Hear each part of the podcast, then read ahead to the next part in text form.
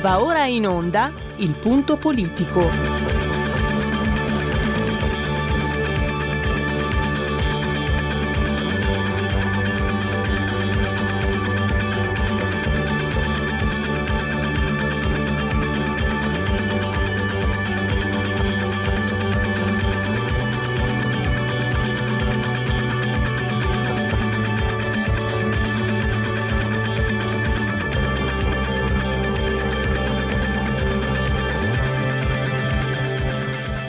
Ma se non state attenti, i media vi faranno odiare le persone oppresse e amare quelle che opprimono.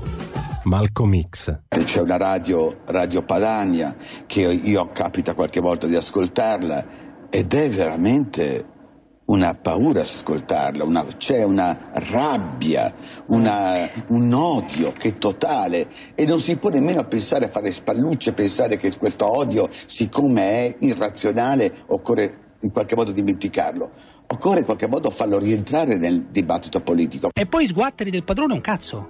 Sguatteri del padrone un beneamato cazzo. Vi invito però ad ascoltare ogni giorno per 5 minuti Radio Padania Libera. Torino, abbiamo visto in onda il futuro che ci aspetta, il futuro della meravigliosa società multiculturale. Una branca.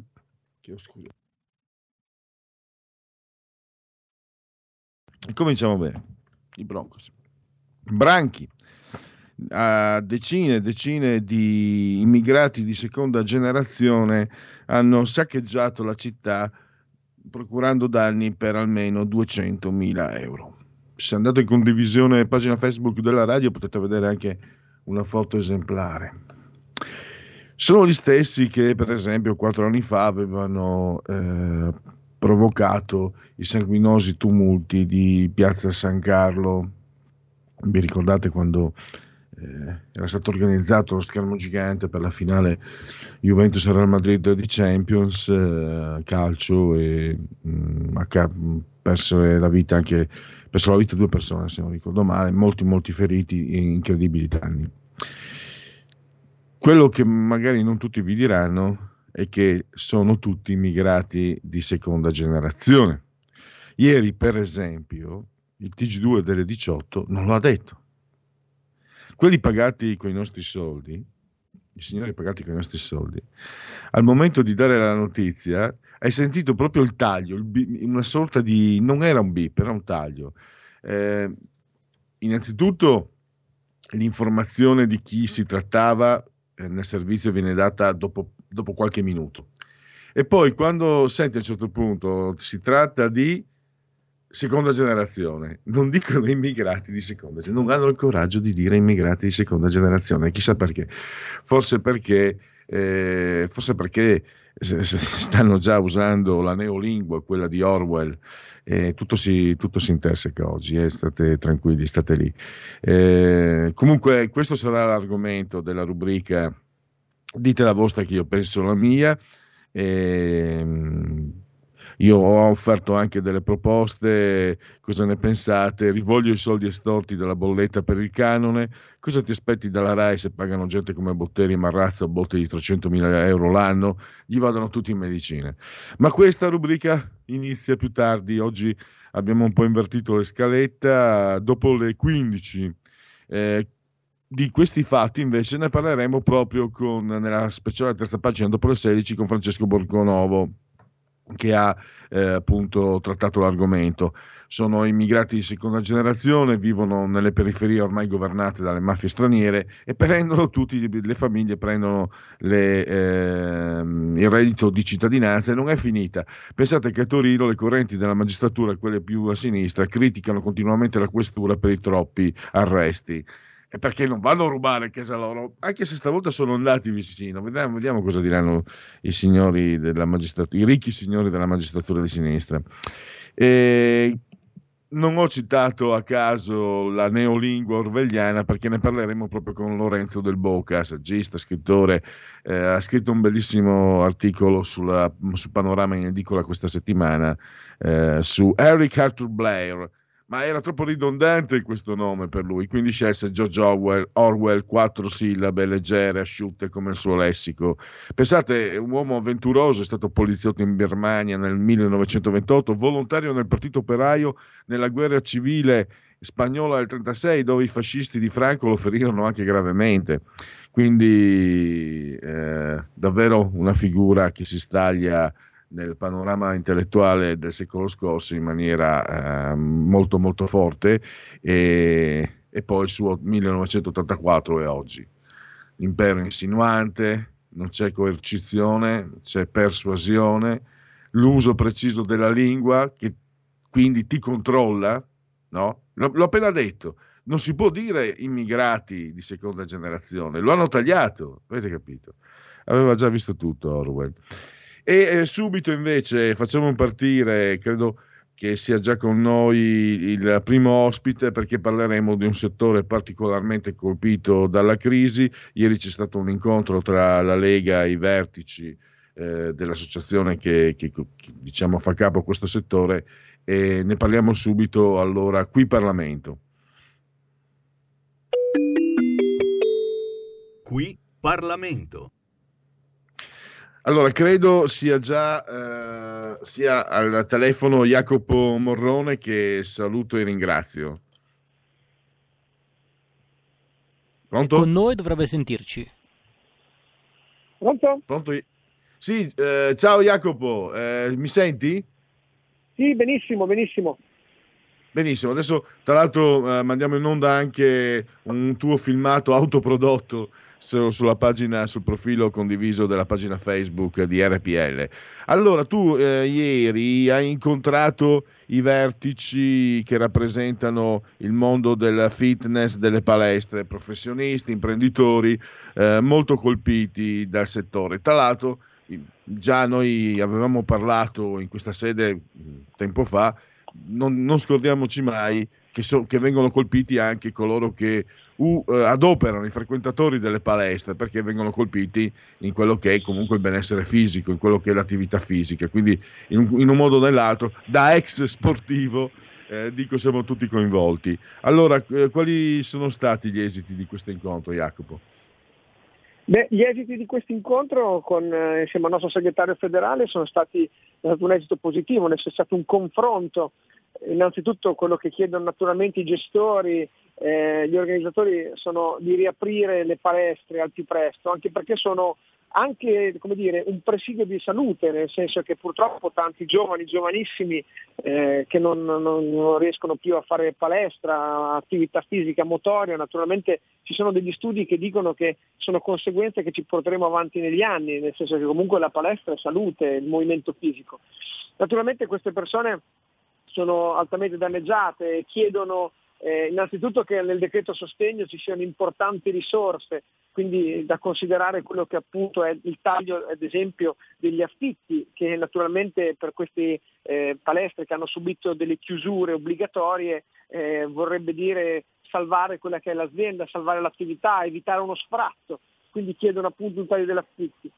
Valutare quello che è un rimborso di una perdita di fatturato nel 2020 rispetto a quello che era il loro fatturato nel 2019, chiedono di prevedere un'agevolazione per la ripartenza con magari un IVA al 10%, oppure addirittura una detrabilità dell'abbonamento in palestra. Ecco, quindi loro stanno chiedendo al governo numerose misure. Noi Matteo Salvini li abbiamo incontrati, li abbiamo compresi, abbiamo cercato, fra l'altro abbiamo avuto subito, grazie a Matteo, un incontro anche col ministro Giorgetti, ministro appunto al Mise, che ha dato questa grande possibilità di creare un tavolo, di valutare anche il concreto sportivo, andare incontro a quelle che sono le esigenze, andare incontro a quelle che sono anche le difficoltà economiche. Ecco, questo è un governo che ha cambiato passo, ha cercato invece la loro parte. Naturalmente sappiamo che il giudizio tecnico viene dato dal CTS, quindi il colore delle zone d'Italia verrà cambiato e modificato da quelle che sono valutazioni tecniche e scientifiche per la salute dei cittadini. Quello che noi ci auguriamo tutti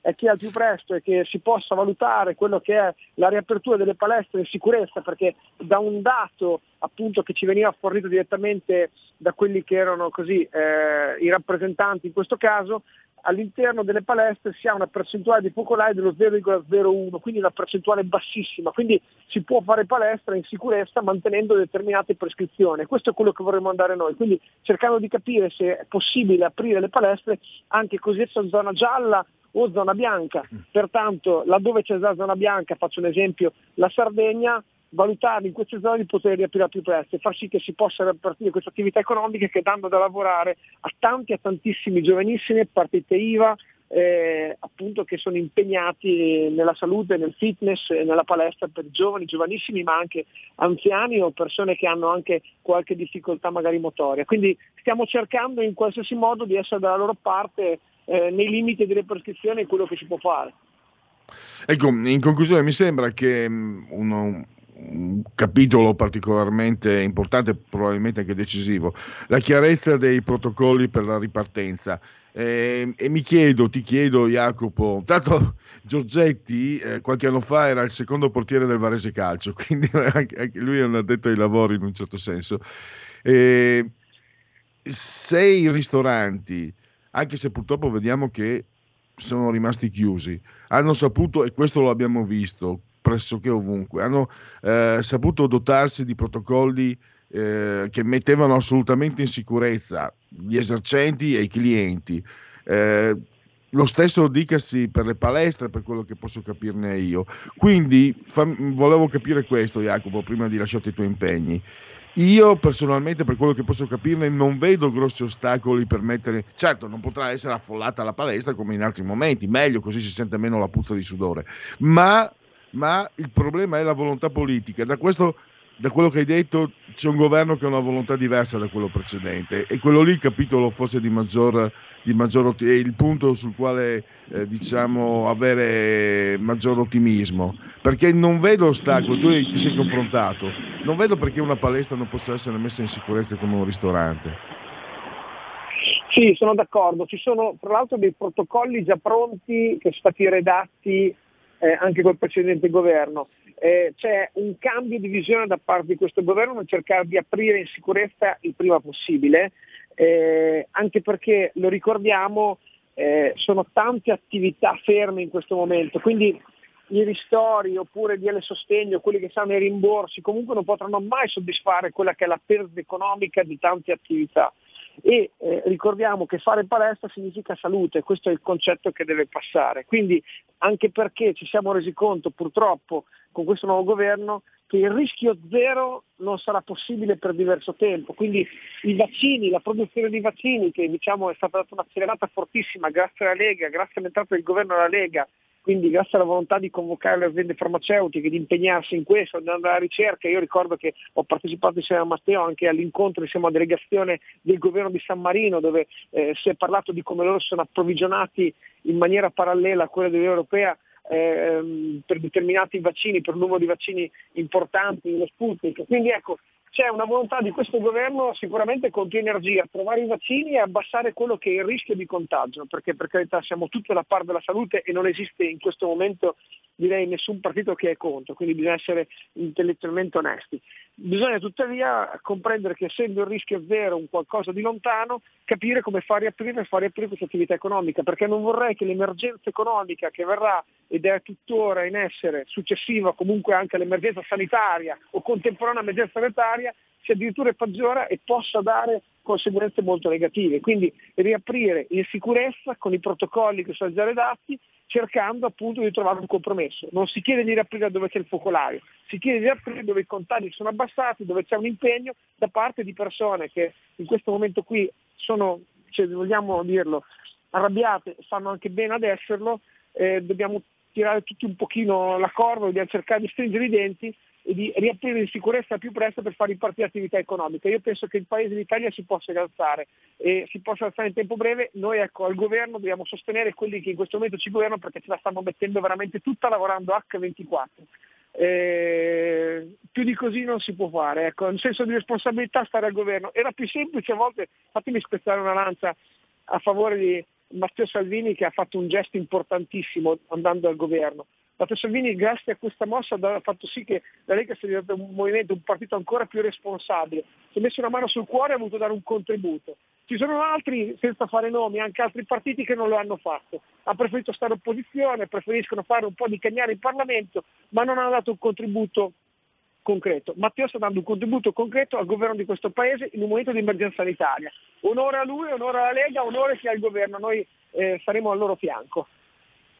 Benissimo, allora noi intanto ti ringraziamo, grazie a Jacopo Morrone e a risentirci al più presto. Grazie a tutti voi.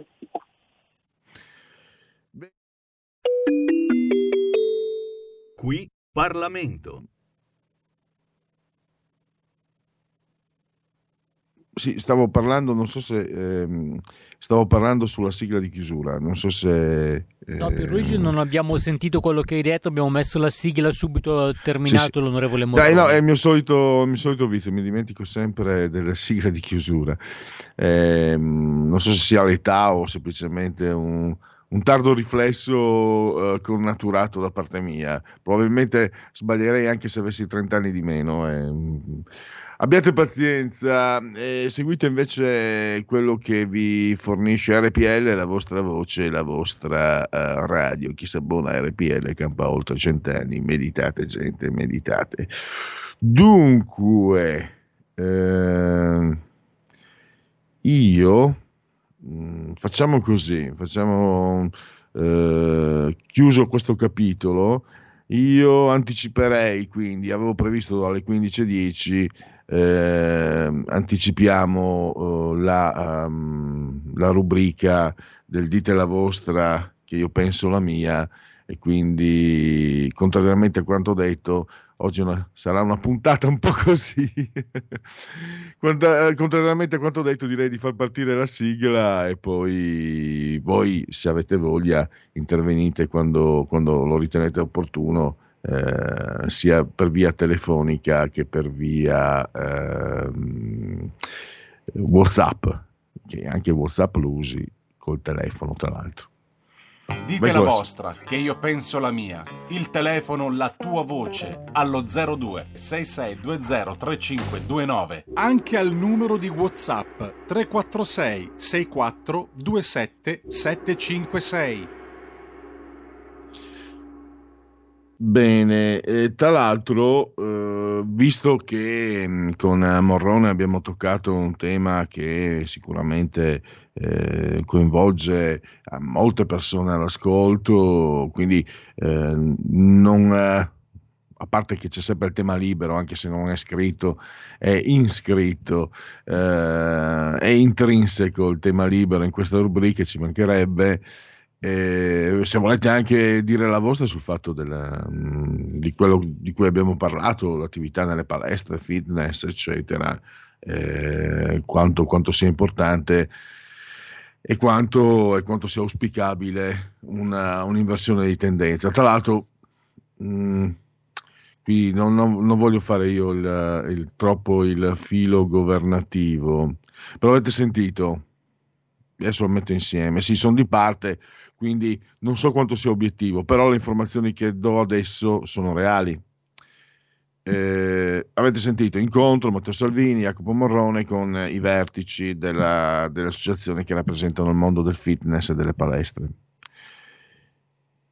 Qualche settimana fa Visconti Vigente col governo giallo-rosso, non giallo-rosa, ricordo benissimo che dopo un vertice con i responsabili del Ministero dello Sport e con i CTS emerse che non se ne erano nemmeno curati di questo problema. No, mi ricordo, no, proprio come era riportato. No, non ne abbiamo parlato. Non solo non ne avevano minimamente parlato, non solo non se ne erano curati quelli del precedente governo, ma non avevano neanche messo in calendario. Più avanti vedremo, non abbiamo fissato, non abbiamo stabilito, e questo è forse anche un metodo di misura del comportamento di chi c'era prima. Certo, vediamo che le chiusure sono sempre le stesse, addirittura si va in peggio e qualcuno può anche essere invece critico, ci mancherebbe, tant'è che anche questa rubrica dite la vostra che io penso la mia vede più spesse volte anche interventi da parte vostra che sono critici, ci mancherebbe. Io questo però lo registro, queste sono informazioni, sono date, è chiaro che sono date da chi è di parte, però questo è tutto vero, lo ricordo benissimo, non tanto il ministero, gli esponenti a parte che il ministro Spadafora disse che anche al governo caduto disse: ma io è la prima volta che mi occupo di sport in vita mia, ha detto. A parte che razza di politico sei, almeno stai zitto, taci. No, l'ho anche dovuto dire, quasi uno sberleffo, uno schiaffo a chi lo ha pagato, a chi lo ha messo lì. Comunque, dicevo, questo è un dato di fatto, perché il responsabile del CTS disse appunto che non avevano parlato di fitness e di sport in un'occasione in cui c'era stato un incontro per stabilire protocolli e altro. Il tema comunque dato è quello, lo torno a parlarvene, è quello che ha visto Torino saccheggiata da branchi di teppisti immigrati di seconda generazione, 200.000 euro di danni e soprattutto quello che risalta, anche se vi capita poi di leggere, se non avete letto l'articolo di Francesco Borgonovo, la violenza incontrollata, l'impunità e il senso di invincibilità. Questi signori si sentono liberi di fare quel cazzo che gli pare.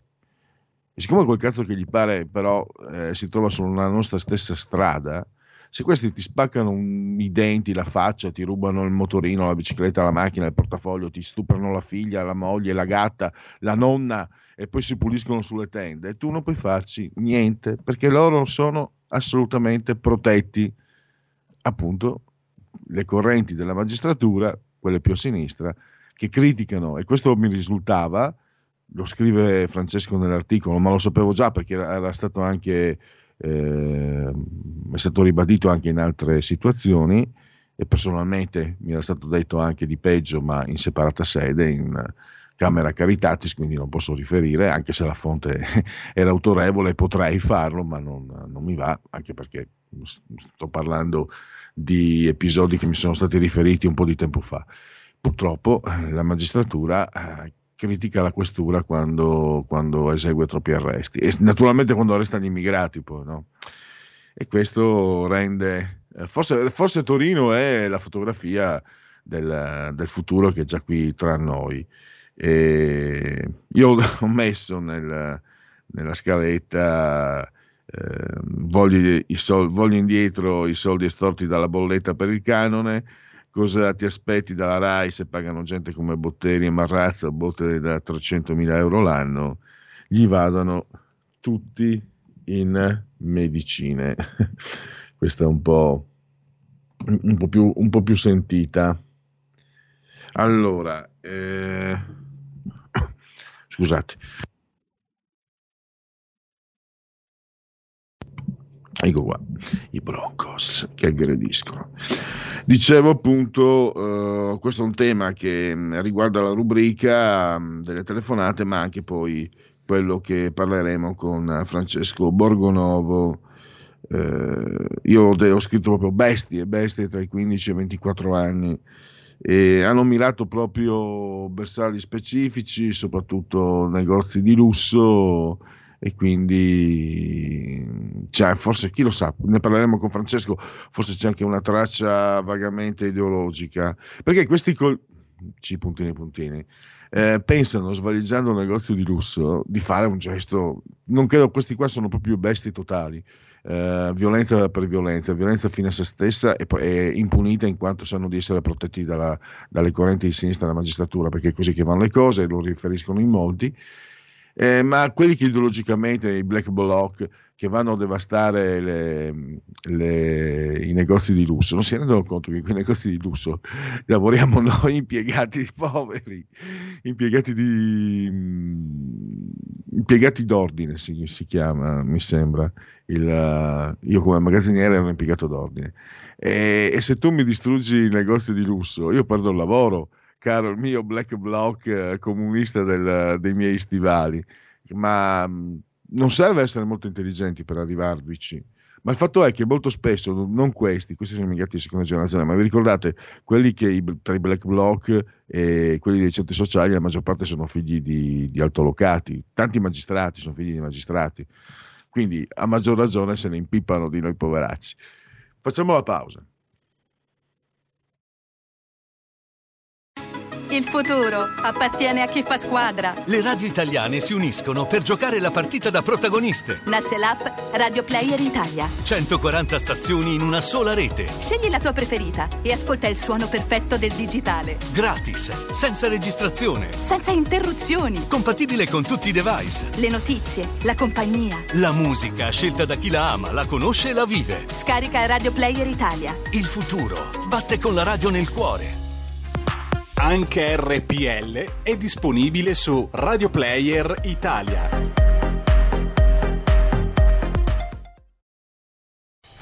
Porta con te ovunque RPL, la tua radio. Scarica l'applicazione per smartphone o tablet dal tuo store o dal sito radiorpl.it. Cosa aspetti?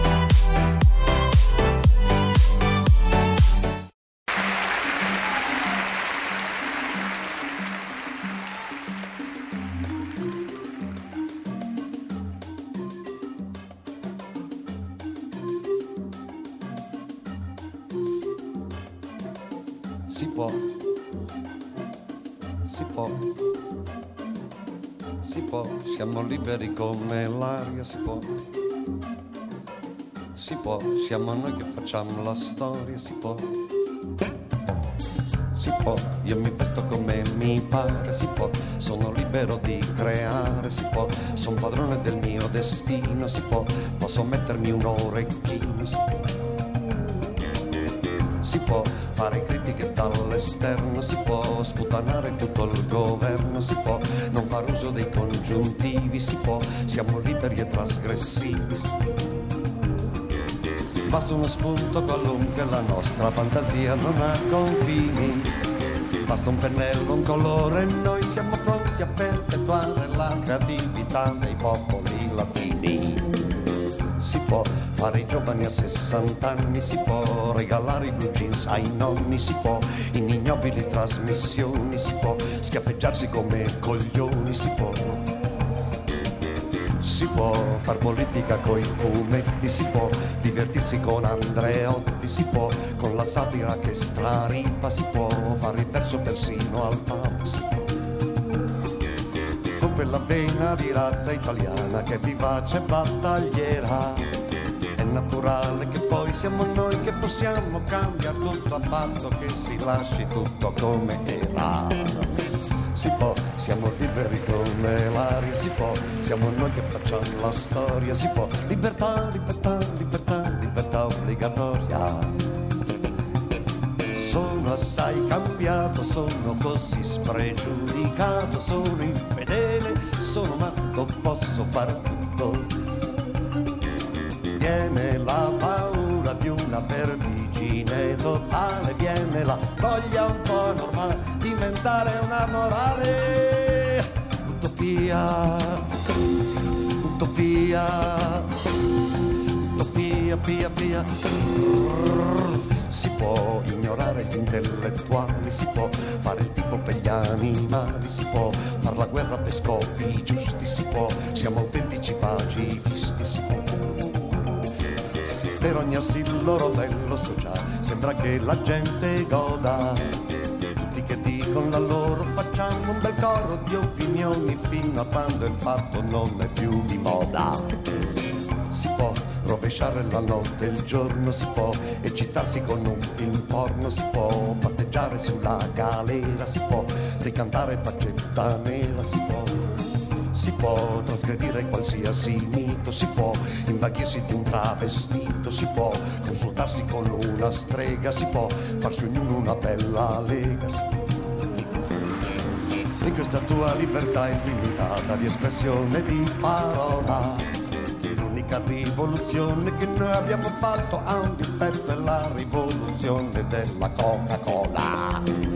Si può, siamo liberi come l'aria, si può, siamo noi che facciamo la storia, si può. Ma come? Con tutte le libertà che avete? volete anche la libertà di pensare. Utopia, utopia, utopia, pia pia, libertà, libertà, libertà, libertà, libertà, libertà, libertà, libertà, libertà, libertà, libertà, libertà, libertà, libertà.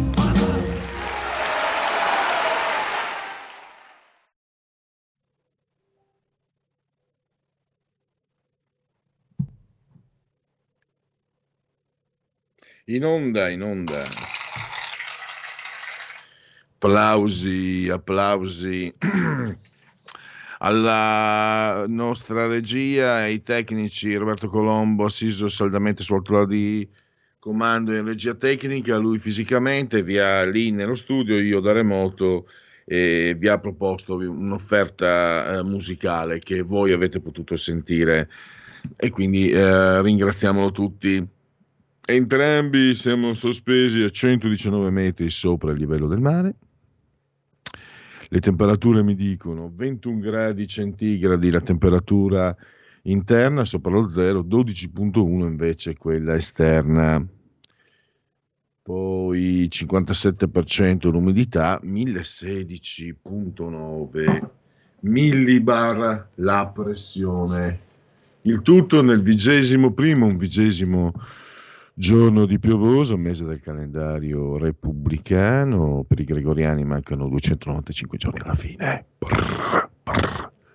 Per tutti è un giovedì soibe, 11 di marzo, anno domini 2021-2021. Come sempre un abbraccio forte forte forte alla signora Angela di Alessandria, alla signora Carmela, alla signora Clotilde che ci ascoltano insieme a tanti altri dal televisore. 740 i numeri da comporre sul telecomando, 740 740, altrimenti ci potete seguire cullati dall'algido suono digitale della Radio DAB, oppure ancora grazie all'applicazione iOS Android ci potete seguire con lo smartphone, con l'iPhone, con il tablet, anche addirittura con Alexa. Accendi RPL Radio, passaparola, ve ne saremo riconoscenti. Poi ancora naturalmente su YouTube, su Facebook e su internet naturalmente. Allora, rubrica aperta, la rubrica dite la vostra che io penso la mia, gli sciacalli del virus, Torino saccheggiata da immigrati di seconda generazione, non è la prima volta, ma il Tg2 è pagato da noi, censura la notizia. Rivoglio i soldi estorti dalla bolletta per il canone. Cosa ti aspetti dalla RAI se pagano gente come Botteri e Marrazzo a botte da 300.000 euro l'anno? Gli vadano tutti in medicine. Ne parleremo poi tra l'altro anche tra un'ora nella speciale terza pagina con Francesco Borgonovo che ha trattato l'argomento. Intanto vedo, dunque... Siamo 10 persone che votavano Lega, ma visto l'impostazione di fare i vaccini non la votiamo più. Ecco, questo ve lo dico da militante della Lega, da uno che ci tiene alla Lega. Fate un piacere, andate, se siete no vax o no mask, torto a ragione, non entro nel merito, e non votate più Lega, andatelo a dire, dovete dirlo. Se invece siete no mask e no vax che votano Lega, tenetevelo per voi che votate Lega, perché ci fate del male. Perché a torto o a ragione siete percepiti dall'opinione pubblica, lo dicono anche un sacco di sondaggi, come diciamo dei ritardati mentali, per giunta pericolosi. Vi vedo, e non a caso la sinistra usa i no-vax e i no-mask per scagliarli contro la destra. Chiunque sia un no-mask o un no-vax viene definito un leghista sovranista, proprio perché, a torto o a ragione, presso l'opinione pubblica i no-vax e i no-max mask sono dipinti come, appunto, come ho detto prima, in termini totalmente negativi. Quindi fate un favore alla Lega, se siete no mask e no vax e dite non votiamo più, anzi magari dite che votate PD o 5 Stelle, ecco, io vi vedrei di più a 5 Stelle. Dite che votate 5 Stelle per favore, e se invece votate Lega tenetevelo per voi, perché è dannosissimo, ve lo dico, ve lo garantisco, cioè è una cosa che ha anche facili riscontri dai tanti sondaggi, dalla percezione che si ha dai media, e non illudetevi, il fatto che ve le cantiate, siete in 2 o 3 gatti spenacchiati, ve la cantate sui social eccetera, pensate di essere in 50.000, 50 milioni, no, siete pochi, siete 4 gatti, per carità, poca brigata, vita beata, io sono sempre a favore delle minoranze, assolutamente, però comunque, beh, se dopo poi, per carità, fate quello che volete, ma queste sono quelle che vi do, sono informazioni, non sono pareri, non sono, infatti non entro nel merito, Novax, no, quello non me ne importa, vedo che addirittura gli scienziati, quelli laureati che dovrebbero dire, che dovrebbero avere gli strumenti per darci delle informazioni corrette, non sono in grado di farlo, quindi io non entro nel merito, sto solo dando valutazioni di tipo mediatico, se siete Novax e Nomax, vi utilizzano contro la Lega perché vi hanno dipinto come delle bestie per giunta pericolose. Questo è quello che hanno fatto i media, perché purtroppo i media hanno un padrone che decide lui, non decidono i giornalisti. I giornalisti vengono pagati per attaccare il carro dove vuole il padrone. Purtroppo, allora... Questo è il comunismo 2.0, colpiscono i negozi di lusso rischiando di far perdere il posto a chi ci lavora, si stracciano le vesti per il femminismo e importano carettate di musulmani che dal valore della donna non hanno grossa considerazione. Comunque tra Torino e Milano accidenti al peggio, questo lo scrive Fabio da Vercelli. Però devo dire che quando...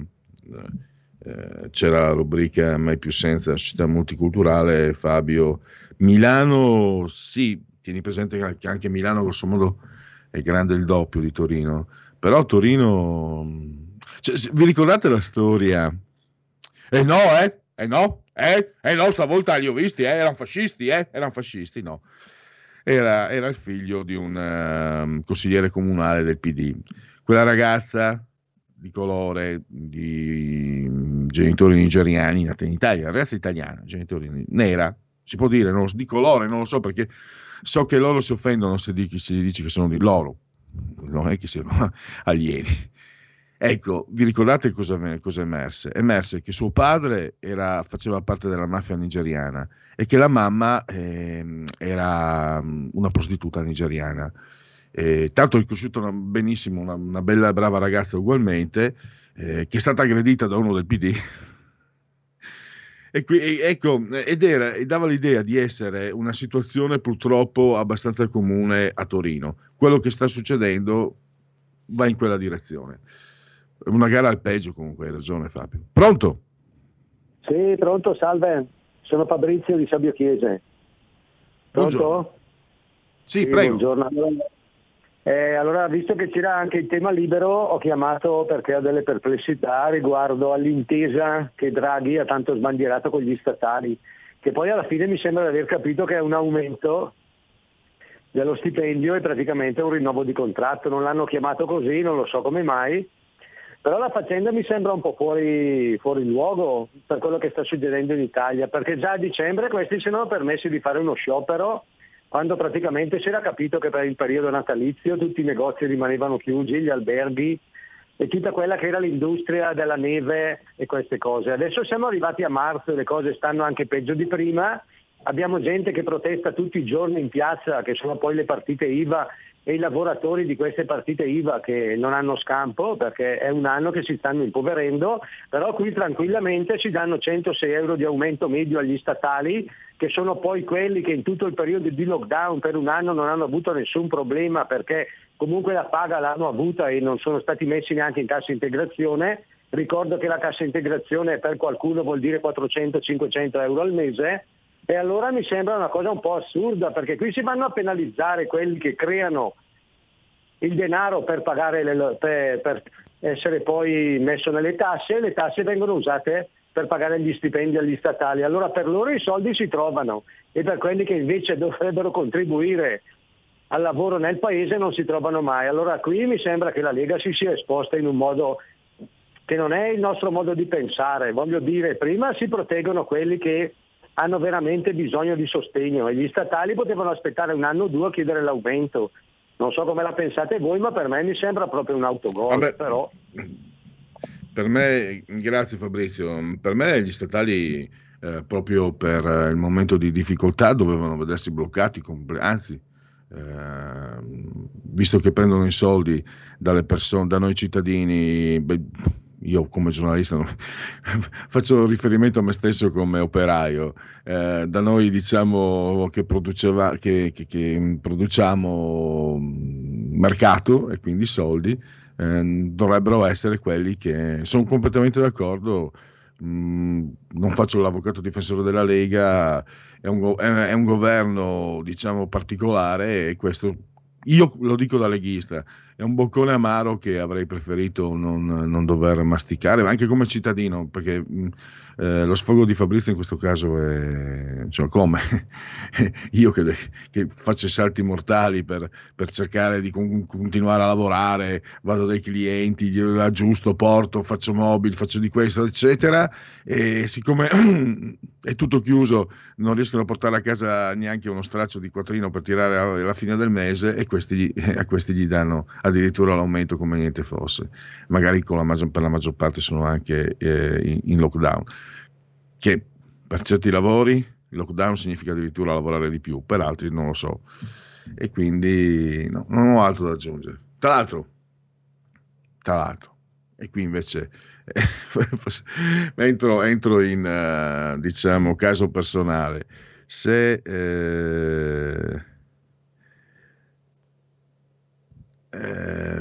volevano fare una bella figura, potevano dare gli aumenti promessi agli infermieri.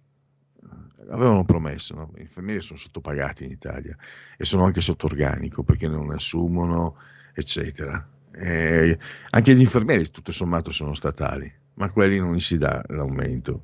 Ma se poi qui esco dal caso personale, magari i poliziotti, i carabinieri, quelli magari che a Torino devono affrontare, o Milano, insomma in certe realtà sono esposti a rischi enormi.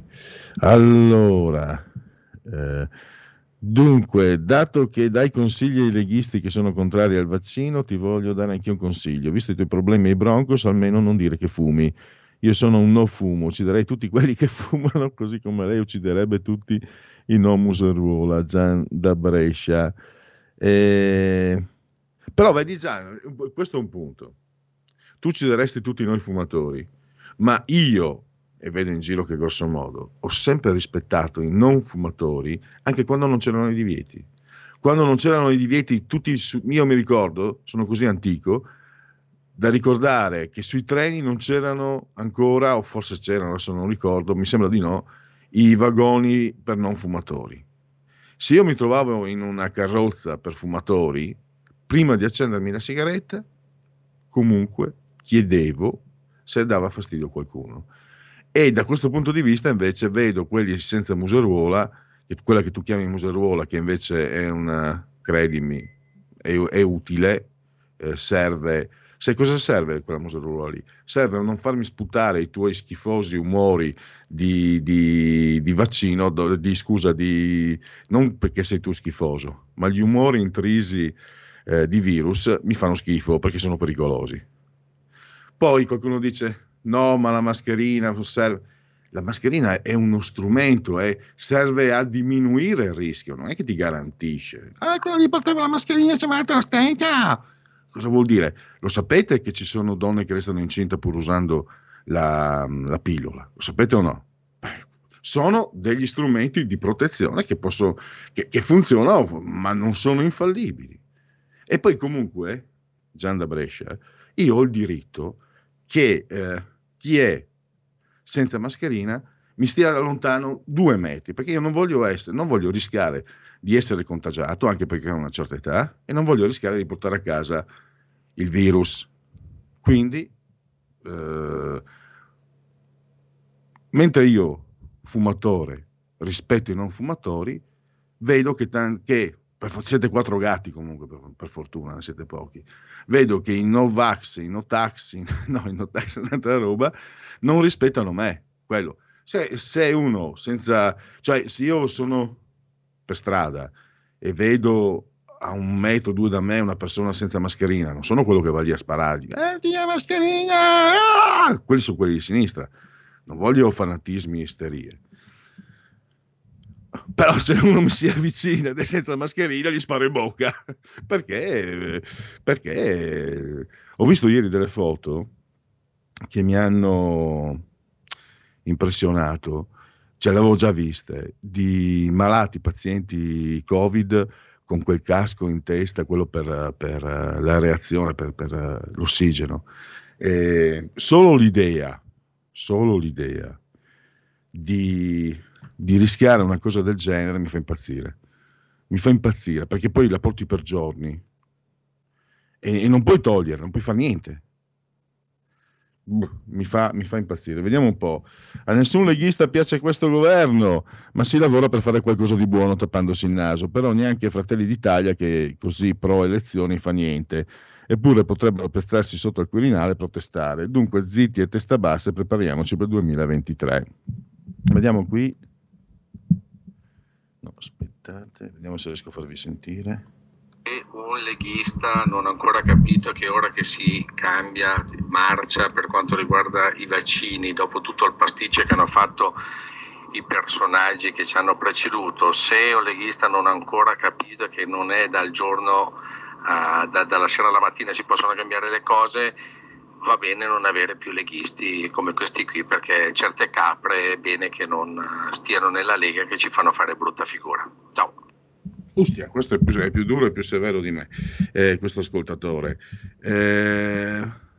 Non aggiungo, voglio dire, questo ascoltatore che però è, per quanto RPL non è la stessa cosa della Lega, quindi c'è spazio, sì, c'è spazio anche per i no mask, per i no vax, c'è spazio per coloro che sono critici, c'è spazio per i non ortodossi.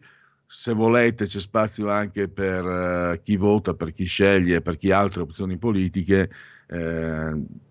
perché la radio è posizionata, come sapete tutti, molti di noi che sono qui dietro al microfono siamo posizionati come sapete tutti, ma la radio in sé, lo strumento, non è nostro, non è della Lega, ma di chi accende la radio DAB, la televisione, il computer, Facebook, eccetera, e ascolta. In definitiva, quello spazio lì è appunto di chi lo utilizza. Quindi c'è assolutamente, insomma, è come avere un negozio. Il negozio è mio, lo gestisco io, scelgo la merce da esporre, la scelgo io e la dispongo come dico io. Però in quel negozio lì, anzi, non solo ci possono entrare tutti, più gente entra, no, più bestie si vedono, più clienti entrano. Adesso sto parlando anche di qualcosa che magari è brutto perché i negozi sono chiusi, ma non tutti comunque. Quindi ecco, in questo, quindi ci sta che tu adesso dica queste cose di chi magari ha una visione, ma ci sta anche che ci sta appunto anche che si esprimono voci critiche. Già non molla, io devo respirare il fumo del fumatore lontano anche 10 metri, con tutto il carico di, ma che batteri che escono dai polmoni, ma cosa stai dicendo? Ma non dire fesserie. A parte che non è stata ancora dimostrata una correlazione diretta tra il cancro dei polmoni e il fumo, però questo non deve servire a dire che il fumo non fa male. Il fumo fa male come? Quindi non dovete fumare. E Gian da Brescia, cosa mi stai dicendo? Se tu non si può fumare da nessuna parte, dove prendi 10? Tra l'altro lo sapete che, ecco Gian, vieni a Milano e vota Beppe Sala, perché Beppe Sala non ci fa più fumare neanche fuori, neanche all'aperto, non possiamo fumare neanche all'aperto. Quindi Gian da Brescia, noi fumatori ci impestiamo a casa nostra e lei non rompere più e basta. No, lo sto dicendo anche scherzando, per carità.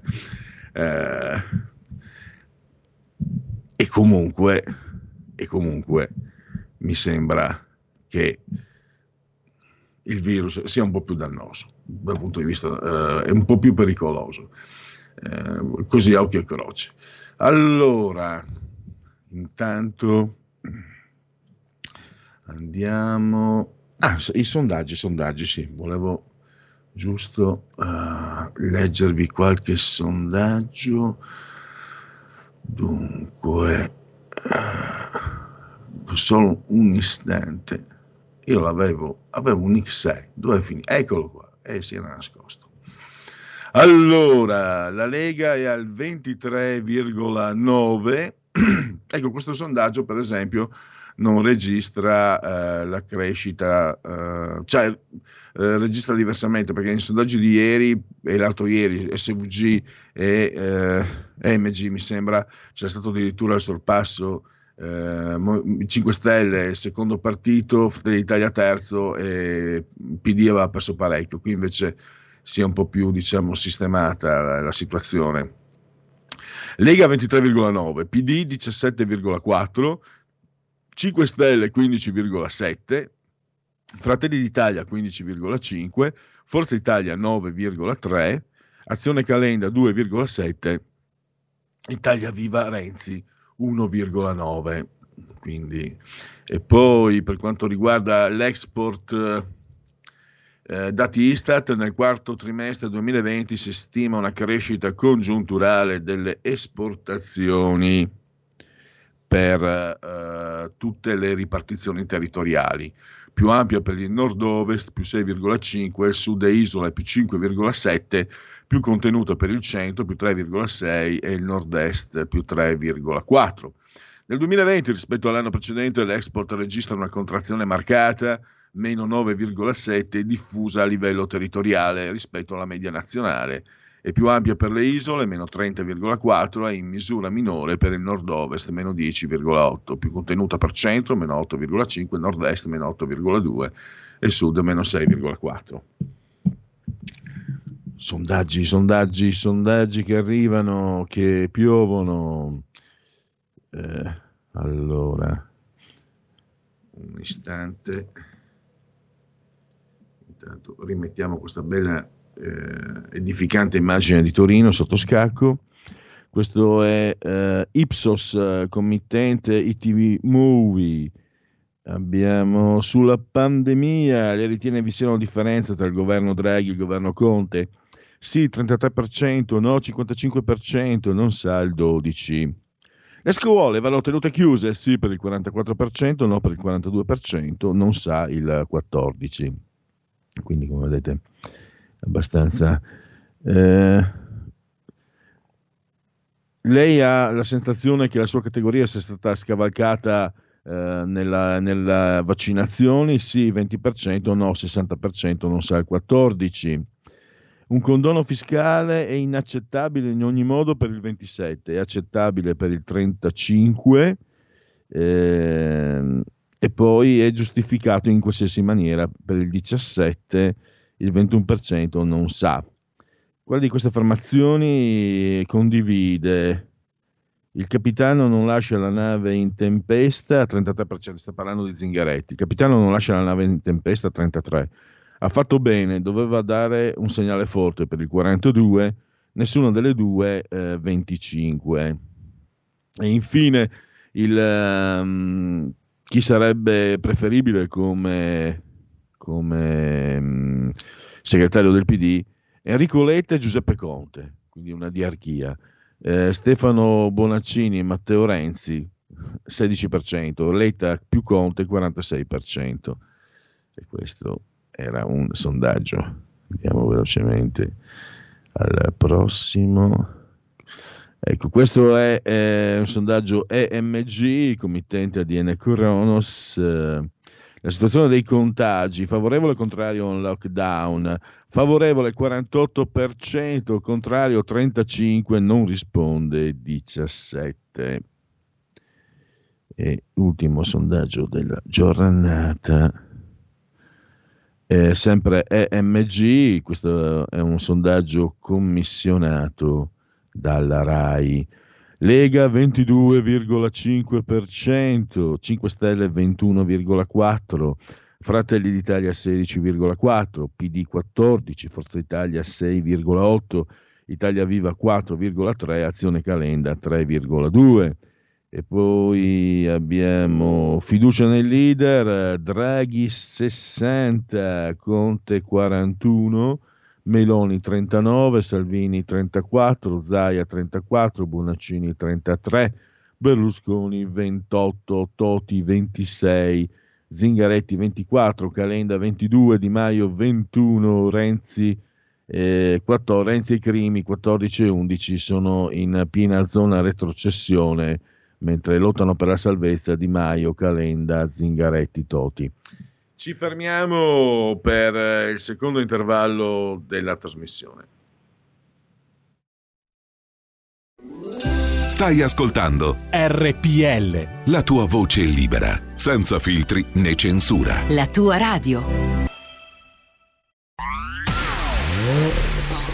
Auto nuova fiammante col suono nuovo, è il DAB Plus che si sente a tuono. La provi e senti subito com'è che va. DAB Plus, la tua radio migliorerà. Digital Radio, il suono perfetto. DAB Plus. Anche RPL, la tua radio, è in Digital Radio. Porta con te ovunque RPL, la tua radio. Scarica l'applicazione per smartphone o tablet dal tuo store o dal sito radiorpl.it. Cosa aspetti?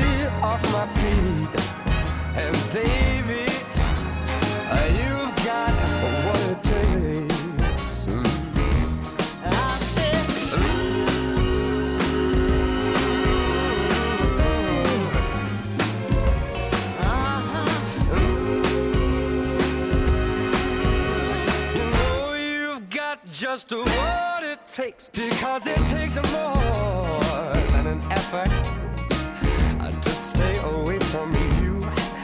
And it takes more than a lifetime to prove that I'll be true. Yeah. Uh-huh. But it takes somebody special to make me say I do.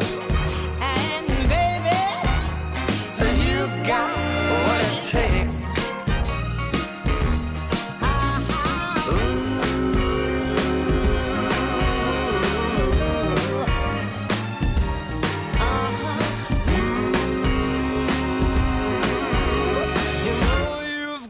Just what it takes.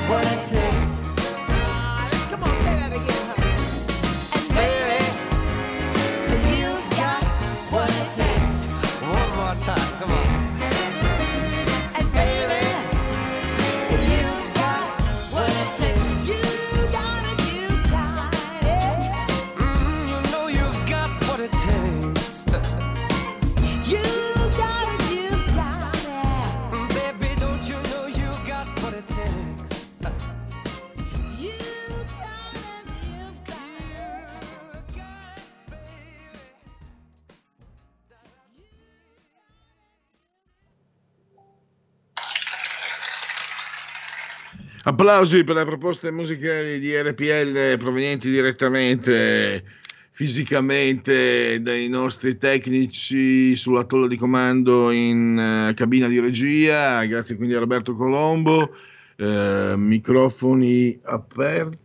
Giorgetti, vediamo un po', un messaggio WhatsApp, l'aumento mensile per gli statali costerà 4 miliardi e 650 milioni l'anno. Penso che il modo migliore per smettere di fumare è riempirsi di pacchetti di sigarette a casa, ti passerebbe la voglia di fumarle, stai in salute mi raccomando. Ma no, non è mica che fumi tanto, i problemi ai polmoni sono abbastanza congeniti. Grazie per preoccuparvi della mia salute, ma comunque sì, una cosa è certa, su questo proprio non voglio essere frainteso, se non fumate è meglio.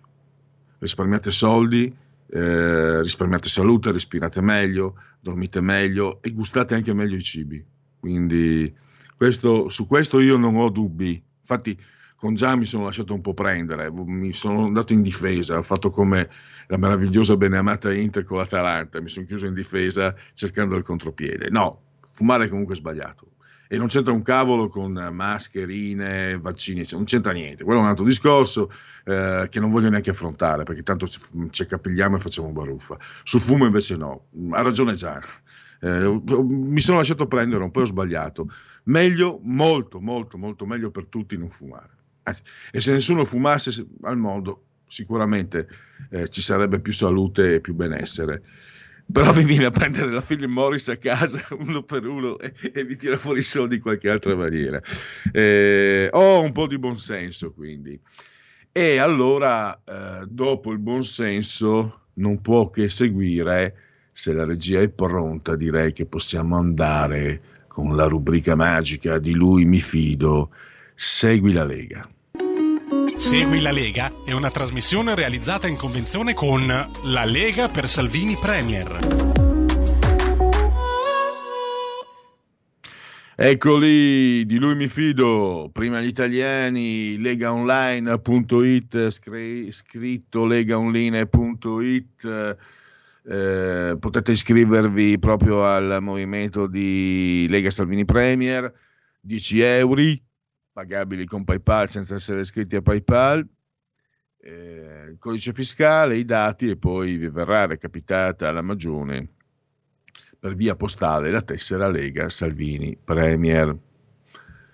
E andiamo a vedere gli interventi dei rappresentanti politici della Lega di queste ore, di questi giorni. Questa sera alle 21:25 Rete 4, la trasmissione si intitola Dritto e Rovescio, l'ospite il presidente della Regione Veneto, Luca Zaia. Domani invece, venerdì 12 marzo, alle 13:40, insomma, dopo, stavo dicendo dopo il pranzo, sigaretta e caffè, la lingua batte dove il dente duole. Alle 13:40 meglio senza sigaretta, dai. Per radio potrete, una trasmissione storica questa, ospita Claudio Durigon, che devo essermi sbagliato l'altro giorno, è tornato a fare che brutta espressione, e dunque riveste di nuovo l'incarico di sottosegretario, ma precedentemente era al lavoro, adesso è entrato invece nel MEF perché è sottosegretario all'economia, Claudio Durigon. E dimenticavo, 13:40 Radio 1, la trasmissione storica è Un giorno da pecora, e quindi questo è quello che prevede il Segui la Lega di oggi, che può chiudersi. Segui la Lega è una trasmissione realizzata in convenzione con La Lega per Salvini Premier.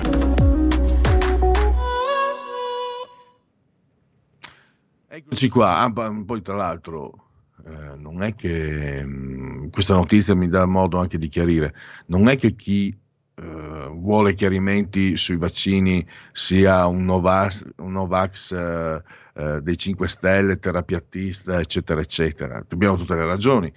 Perché qui, eccola qui la notizia, AstraZeneca, lotto sospetto, morto in Sicilia dopo dose. Quindi chiedere trasparenza in un mondo come questo, ma è anche qui, no? Cioè, chi è Novax sul serio fa danni enormi no? Perché viene indicato, eccetera, fa danni a chi magari è semplicemente critico, o no, meglio, a chi vuole informazione, a chi vuole trasparenza. I vaccini sono tutti veleni, eccetera, no? Ecco, quelli lì li prenderei veramente, li farei fuori, cioè, metaforicamente, cioè, non li vorrei mai vedere, perché sono pochi ma vengono esposti, sono in due e li fanno vedere come se fossero 2000.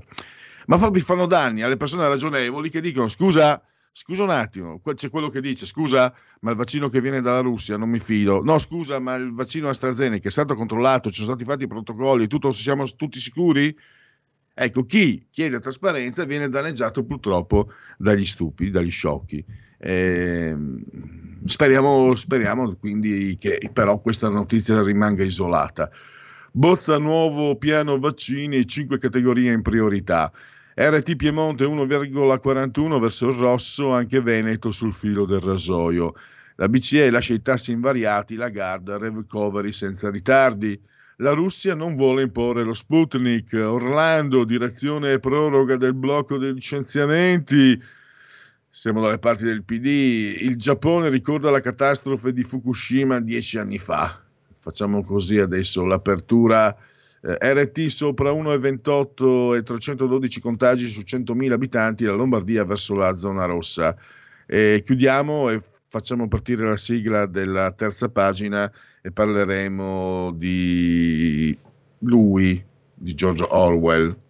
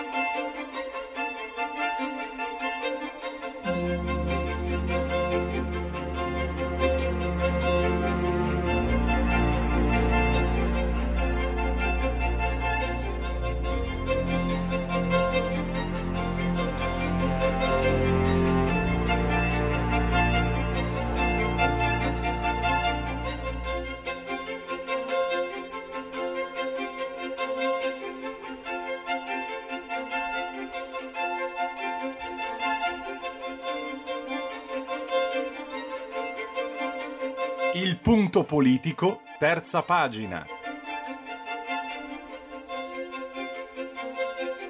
Allora, prima dell'ospite non so se c'è una telefonata, allora come sempre la precedenza degli ascoltatori, se c'è una telefonata pronto? Pronto? Il nostro amico era in attesa, forse è rimasto, forse no, pronto? Chiedo scusa, Pierluigi non è rimasto in attesa. E allora andiamo avanti con il nostro ospite, Lorenzo Del Boca, che credo sia già al telefono. Mi senti, Lorenzo?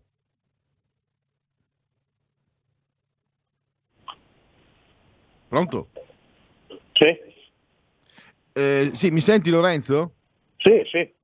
Ah, perfetto, allora benvenuto a RPL, grazie per la tua consueta disponibilità. Allora, parliamo di George Orwell, te ne sei occupato sulle pagine di Panorama, come sempre un gran bel articolo, e la ricostruzione anche di una figura che viene molto citata. Ecco, partiamo da qui.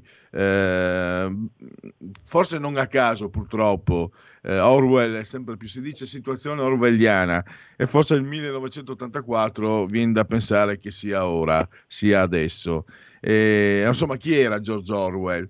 Perché abbiamo una figura molto asciutta, riservata, addirittura cambia il nome, no? Troppo ridondante, Eric Arthur Blair. Uno che addirittura ha fatto la guerra, ha fatto il poliziotto, ma è uno scrittore che viene considerato anche come profetico. Davvero, a te la parola. Presentaci George Orwell. Ma dunque, Lorenzo è uno di quei personaggi molto citati, e come spesso accade per i personaggi molto citati è anche uno dei personaggi assai poco conosciuto, perché la vicenda di Orwell in fondo è nelle pieghe della storia e rappresenta un lato abbastanza grigio. Nessuno conosce, cioè lui veniva da una famiglia piccolo borghese però molto povera, che ha faticato per farlo studiare, e che lui quando era in collegio doveva sopportare gli sfottoni dei colleghi, dei compagni di scuola che in realtà venivano da famiglie molto più ricche, molto più agiate, e mentre lui doveva affidarsi alle borse di studio per poter tirare avanti, non aveva nemmeno il cambio d'abito, doveva arrangiarsi la sera, lavarsi gli slip perché il giorno dopo non avrebbe saputo che cosa mettersi se non le aveva pronte quelle lì. E questo spiega un po' il suo atteggiamento un po' introverso, però molto rigoroso dal punto di vista dei contenuti, asciutto negli atteggiamenti con le altre persone, perché aveva questo senso di tenersi dentro le cose, perché le cose che poteva esprimere potevano essere oggetto di derisione.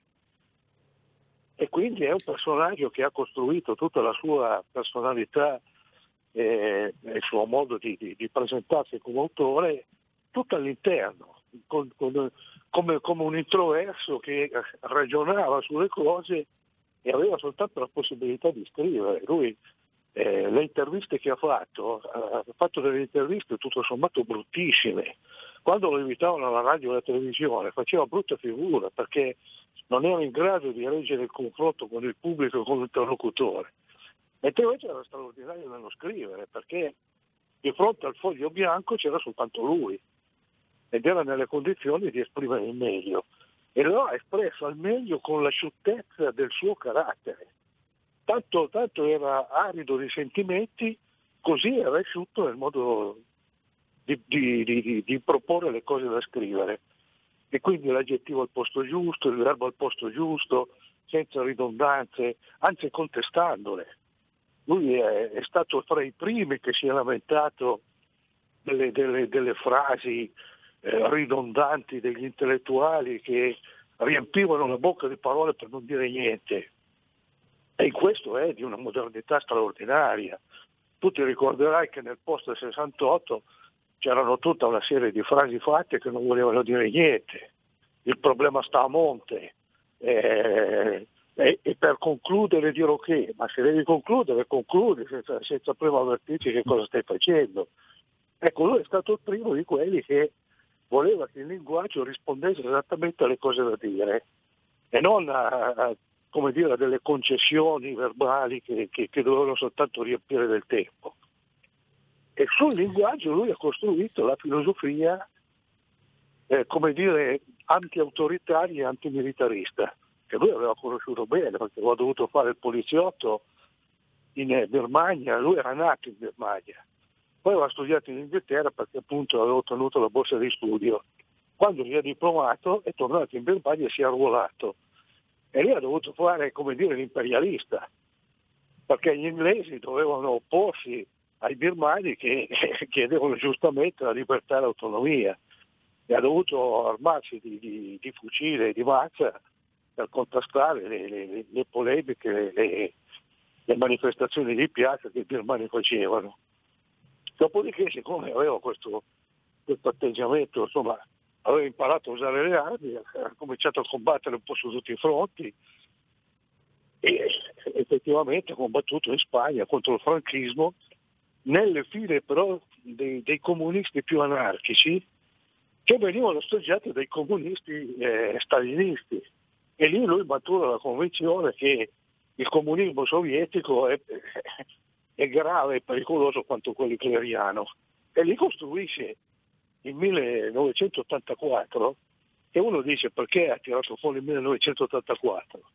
Perché l'ha scritto nel 1948 e ha semplicemente girato le ultime due cifre, per cui il 48 è diventato 84, che a quei tempi sembrava una cosa, come dire adesso il quinto millennio, perché sembrava una cosa così lontana. mentre adesso la legge del 1984 sembra una cosa di 20 anni fa, non ci ricordiamo neanche più cos'era successo. Ma le cose che dice questo libro del 1984 sono una modernità assoluta, perché parla dell'invasione, dell'incidenza dei cosiddetti poteri forti, che allora erano i poteri politici, appunto, lui pensava soprattutto all'Unione Sovietica. Adesso i poteri forti sono quelli dell'economia, della finanza, la globalizzazione, quella più pesante, la pandemia che sta invadendoci e che mette il mondo a nudo, rispetto al quale sembra che non ci siano possibilità di difesa. Ecco, lui la risposta non ce l'ha, infatti lui descrive questa condizione e lascia aperto il problema, come una sorta di domanda: siete in grado di difendervi? Siamo in grado di difenderci? E così lui chiude il libro. Tra l'altro impressiona molto, no? La neolingua, perché ci sono, è inutile negarlo, no, non è forzatura dire che ci sono fortissime analogie con quanto sta accadendo, no? Parole vietate un tempo assolutamente usate anche in modo innocente, che adesso vengono vietate, espressioni vietate, altre diventano... Il politicalicore, se tu usi una parola o l'invenzione della parola, cioè tutto questo sforzo di chiamare la ministra con la A, la sindaca, no, non è una forzatura linguistica che nasconde in realtà un retropensiero politico, ideologico, questo sì, perché se dobbiamo cambiare la grammatica, cambiamola tutta, perché non esiste che uno allora sia ingegnere. Dovrebbe essere ingegnero, ecco. L'ingegnere, presidente, se c'è la presidente dovrebbe essere il presidente. Io che ho sempre fatto il giornalista dovrei essere un giornalista. Allora cambiamo tutto e ci inventiamo un'altra lingua, oppure la grammatica questa qui è, prendine atto, insomma. Ecco, è questo che trovo orwelliano, cioè obbligarti a usare certe parole, vuole stanarti per capire come la pensi veramente, no? Se tu usi presidenta o presidente già riveli quello che sei, ma nel contempo una parola sbagliata ti designa per quello che tu potresti benissimo non essere, no? Uno che, per esempio, una persona che dicesse, perché è abituato per anni, no? Lo si diceva innocentemente la parola negro, non so se segui il calcio, per aver detto negro nella sua lingua, nero rumeno, un quarto uomo, cioè un arbitro praticamente, si è scatenato l'inferno, hanno bloccato una partita di Champions, ne hanno parlato i giornali per giorni e giorni. Ecco, anche questo usare le parole per poi farti diventare quello che vogliono loro, e questo è molto orwelliano, Lorenzo. Sì, assolutamente, perché il linguaggio sembra la cosa più innocente, in realtà è lo specchio di una civiltà ed è uno specchio delle persone che entro questa civiltà vivono. Tant'è vero che quando uno vuole capire un popolo, almeno questo dicevano i filosofi, bisognava incominciare a studiarne la lingua, perché la lingua ti spiegava quali erano i meccanismi di pensiero, come veniva costruito il modo di ragionare. Tu per esempio prendi i giapponesi e i tedeschi, che mettono il verbo come ultima parola, hanno degli interlocutori che non interrompono mai, perché fino a quando non si dice il verbo non si capisce che cosa uno vuole dire. Mentre noi siamo abituati, per esempio, a reagire immediatamente. Sono andato...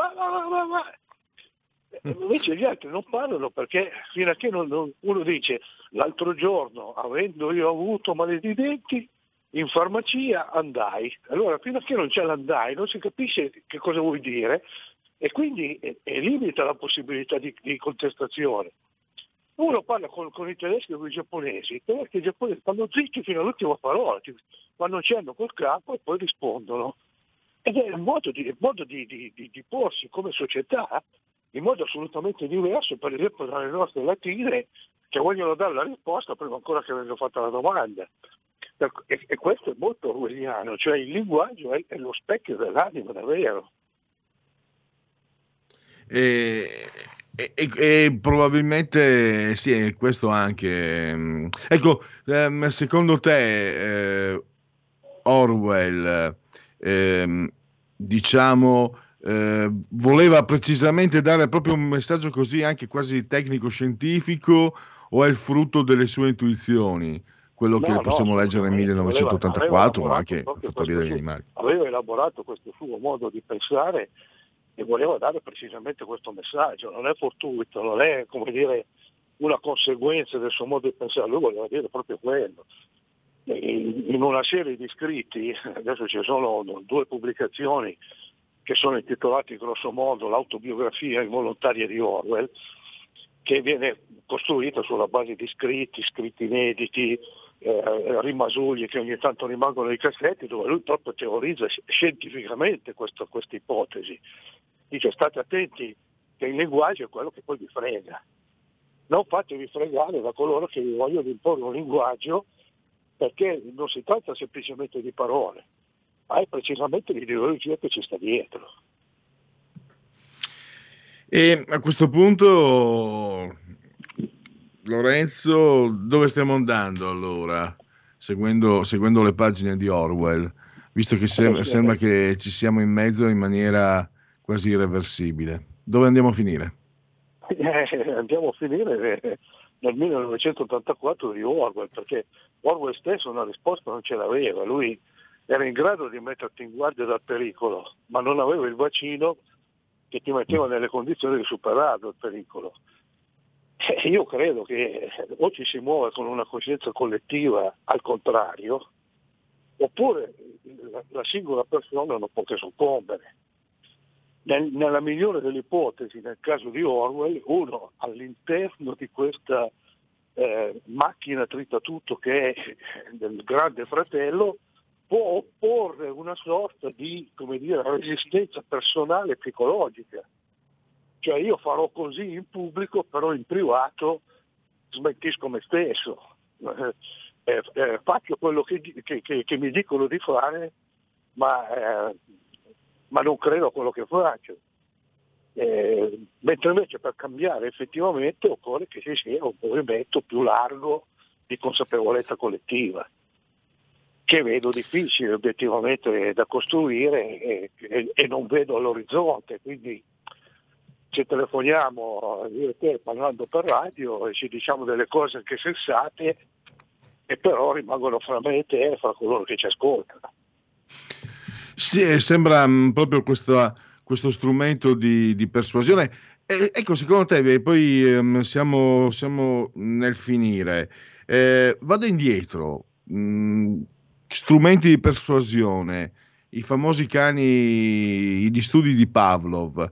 Stiamo andando oltre la persuasione semplicemente lessicale, che è importantissima, perché lì, confesso, mi brancolo un po', mi è capitato di leggere degli articoli molto interessanti su un nuovo social destinato ai giovani, gli under 20, che si chiama TikTok, e che funziona molto su una trasmissione continua di immagini. Quindi andiamo oltre, cioè è sempre il linguaggio, ma non è più lessico, e quindi ci aspetta ancora, forse il peggio deve ancora arrivare.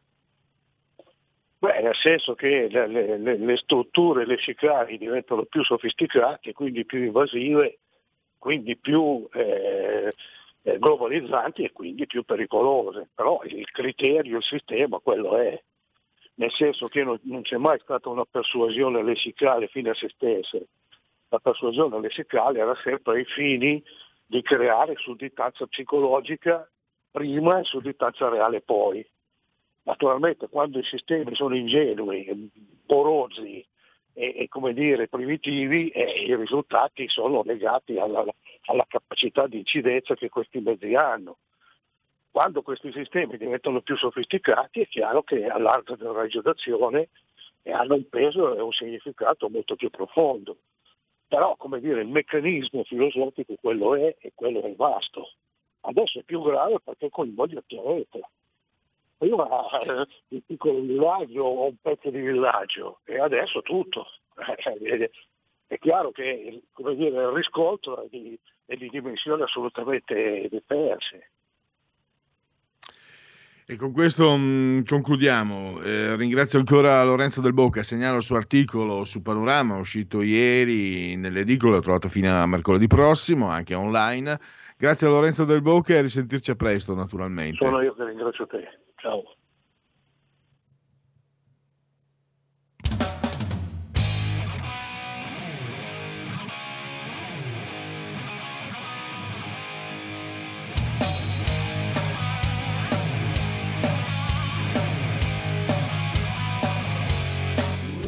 Stai ascoltando RPL, la tua voce libera, senza filtri né censura. La tua radio.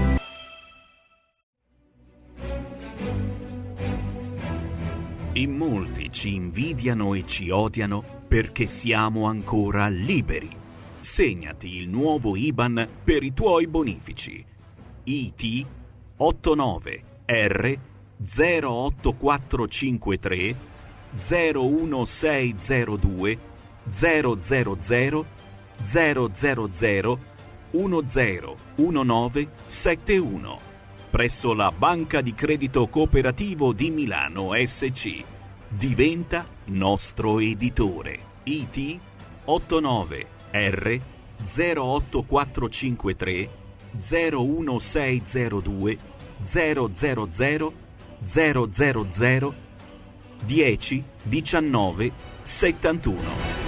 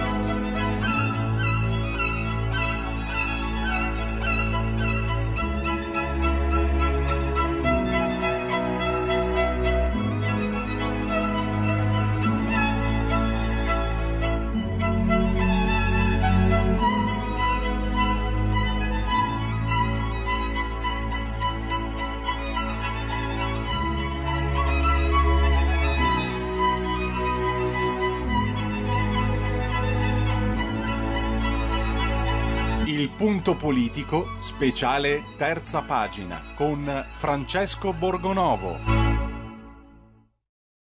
Allora, ancora qualche istante prima di avere il vice direttore della Verità ai nostri microfoni. Intanto leggiamo dal suo articolo: il sacco di Torino, i figli dello Jussoli all'assalto della città sconfessano ancora l'ideologia migratoria.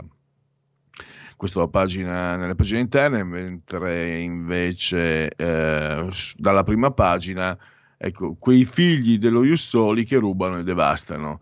Riflessioni dopo gli arresti dei protagonisti del sacco di Torino. Tra l'altro qui vediamo anche, sempre dalla prima pagina della Verità, una notizia, un articolo di carattere sportivo, politico-sportivo. Gli Agnelli sotto accusa. Allora, andiamo intanto, ecco qua,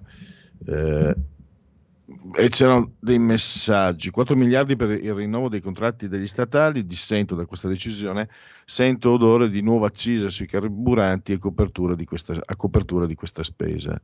Mi sa che non senti, ma mi sa che senti la puzza giusta. Beh sì, siamo in Italia. Sul sito ANSA nessuna info sui fatti di Torino, neanche nella pagina della regione Piemonte. E questo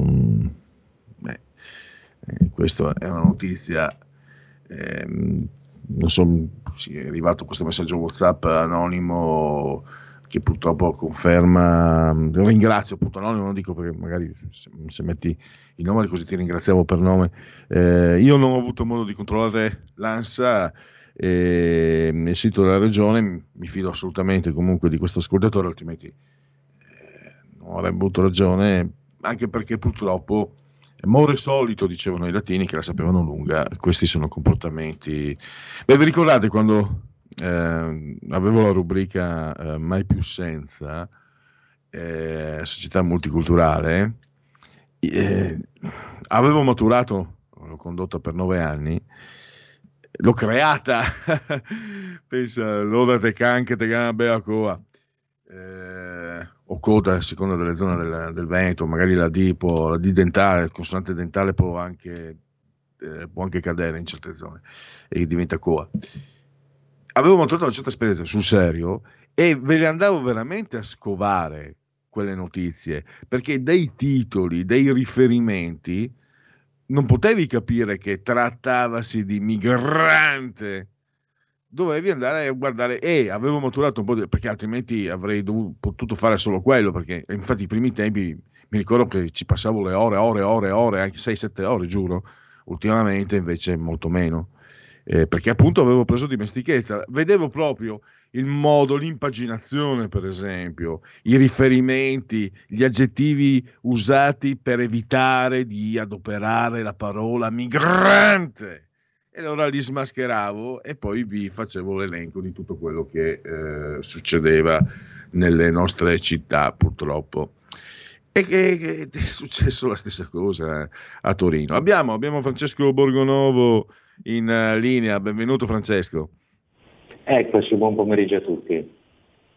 Allora, stavo introducendo l'articolo tuo di oggi, il sacco di Torino, immigrati di seconda generazione. Ti avevo scritto, e ho testimone la mia compagna, ieri il Tg2 dopo le 18, a un certo punto parla, non lo dice subito, passano i minuti, poi a un certo punto, quando non si può evitare di dirlo, il cronista si sente il parlato e sparisce la parola migrante, no? Sono stati di seconda generazione, senti proprio il taglio, lo senti, non sono esperto di televisione ma il taglio lo senti netto. Un ascoltatore mi segnala via WhatsApp che di quella notizia addirittura non si è fatta menzione né sull'ANSA né sul sito della regione. Insomma, fa capire molto, no? Quello che sta succedendo, anche per come viene trattato e non da oggi. Guarda, di solito poi stiamo parlando del Tg2, che peraltro è, insomma, una delle testate che più sono attente, hanno sensibilità a queste cose. Evidentemente se è successa una cosa del genere, anche perché in RAI bisogna sempre stare attenti a quello che si dice, no? Che si rischiano sanzioni, censure e altro.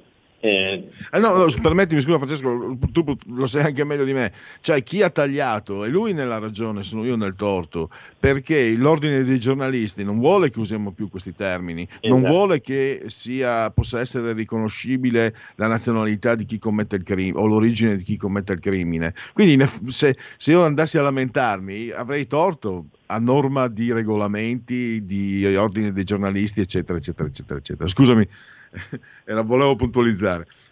No, sì, il punto è esattamente questo, cioè questa storia che comunque è finita sulla prima pagina della stampa, perché cioè, il giornale di Torino non poteva ignorarla, però se andiamo a vedere come è stata trattata è incredibile, no? Cioè, qui ci sono 37 persone arrestate, di cui 13 minorenni e il più anziano di tutte queste persone ha 24 anni, quindi una quarantina di ragazzi. Cioè, pensate cosa sarebbe successo, adesso è brutto dire sempre questa cosa, è fin banale, no? Però pensate cosa sarebbe successo fossero stati ragazzi italiani, avremmo avuto talk show su talk show, riflessioni, no? Sulla gioventù violenta italiana, no? Cioè, qui abbiamo 37 persone che sono state arrestate, sono arrivate dalla periferia di Torino, sono arrivate in centro storico a Torino, hanno devastato una quarantina di negozi, rubato merce per 200.000 euro, sono vantate dei furti sui profili social, sui vari Instagram e quant'altro.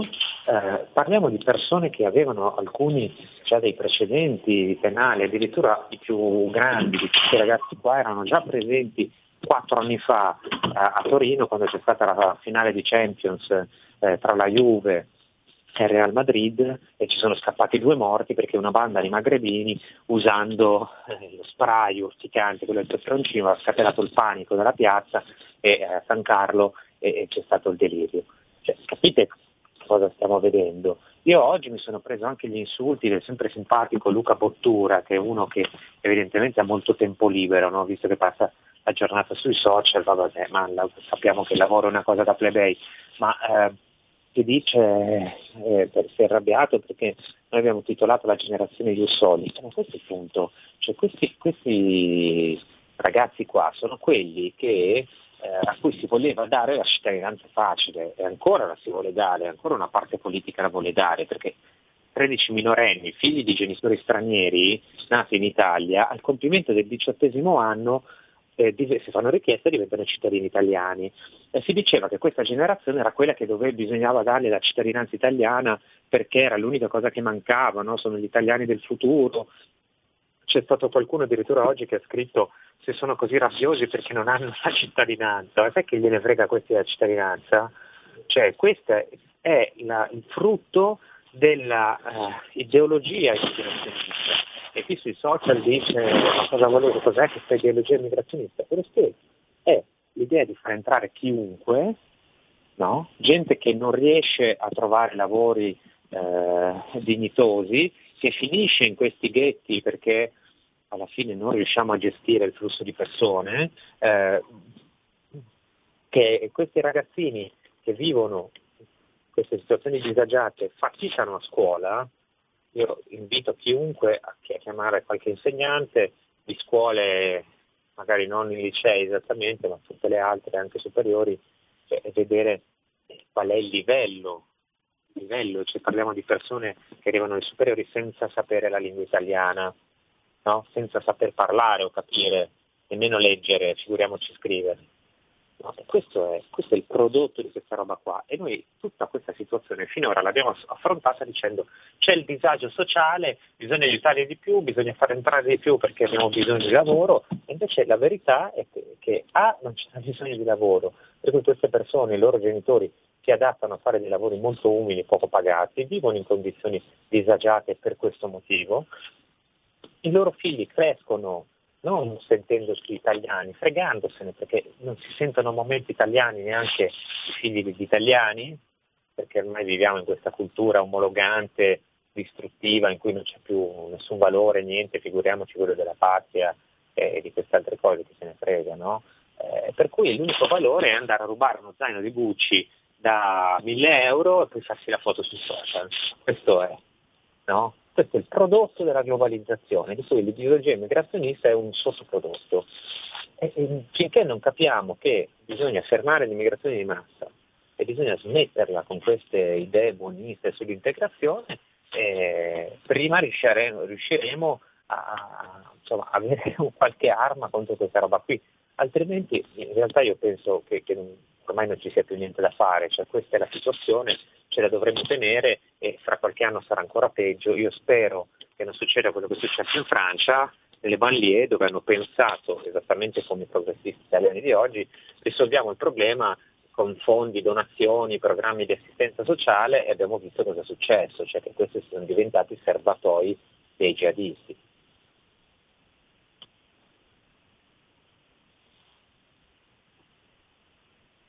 E non vi sento più. Forse per Luigi hai disattivato il microfono.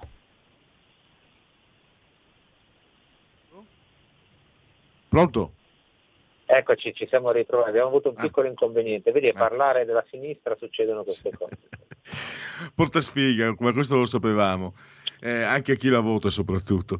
No, Francesco, volevo dirti, tu hai riportato dichiarazioni di un assessore regionale Fratelli d'Italia e posso dirti che purtroppo quello che ha detto l'assessore di Fratelli d'Italia è assolutamente vero, perché ho un riscontro personale da parte di rappresentanti dell'ordine, tutori dell'ordine, poliziotti, non faccio nomi, che in passato, magari conoscendoli eccetera, mi dicevano le stesse cose. Ci sono, anzi loro si spingevano oltre, loro non dicevano che erano le correnti di sinistra, loro dicevano che era un po' la magistratura nel suo insieme, che a Torino addirittura bacchetta la questura per i troppi arresti. E questa è una fotografia, non sono questi ragazzi i nostri nemici, allora, forse non sono, forse sono quelli dei quali dobbiamo assolutamente, da questi chiamiamoli ragazzi dobbiamo proteggerci, perché adesso il negozio, poi magari stuprano, violentano, fanno quello che questi così impuniti possono fare. Ma a monte ci sono dei nemici di noi comuni cittadini che sono ben chiusi nel palazzo, ma che però sono coloro che causano questi effetti.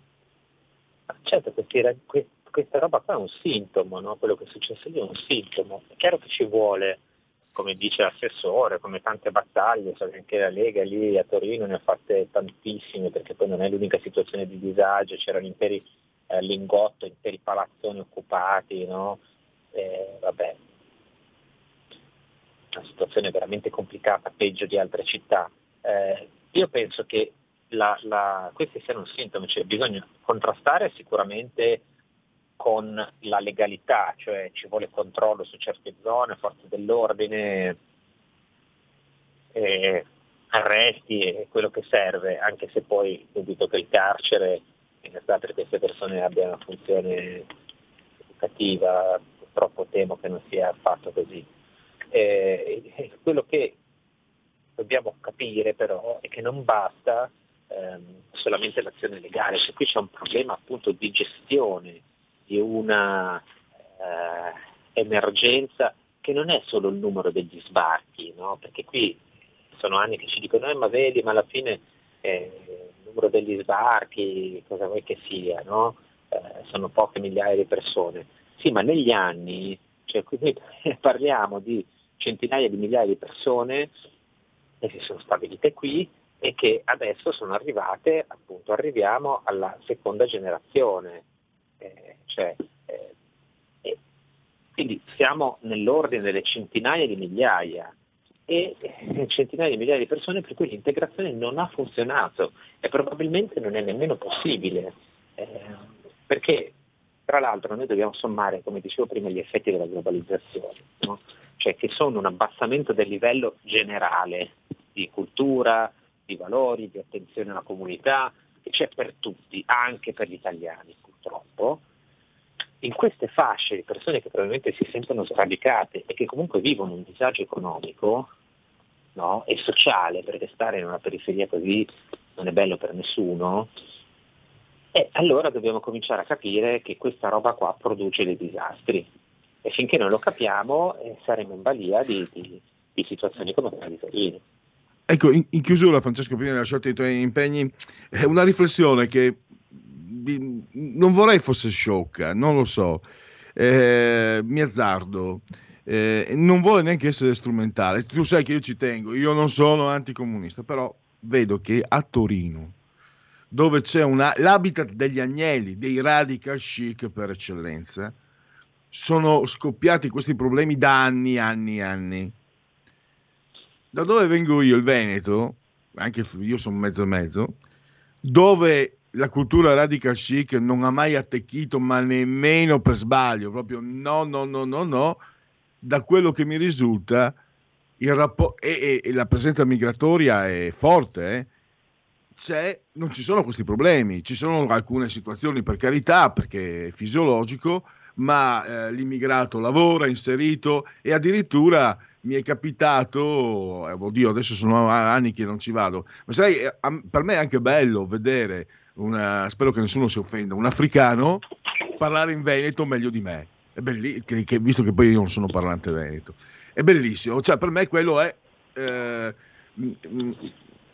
ecco, sentire, scusate la volgarità, vedere un ragazzo africano dire a un suo amico ma vai in mona, scusate, ma è per me è bello, cioè quella lì sì, quell'integrazione lì a me piace, a me va benissimo, anzi è un ampliamento. Ecco, forse sono i nostri modelli, quello che dicevi tu poi, forse però abbiamo dei modelli buoni di riferimento, forse.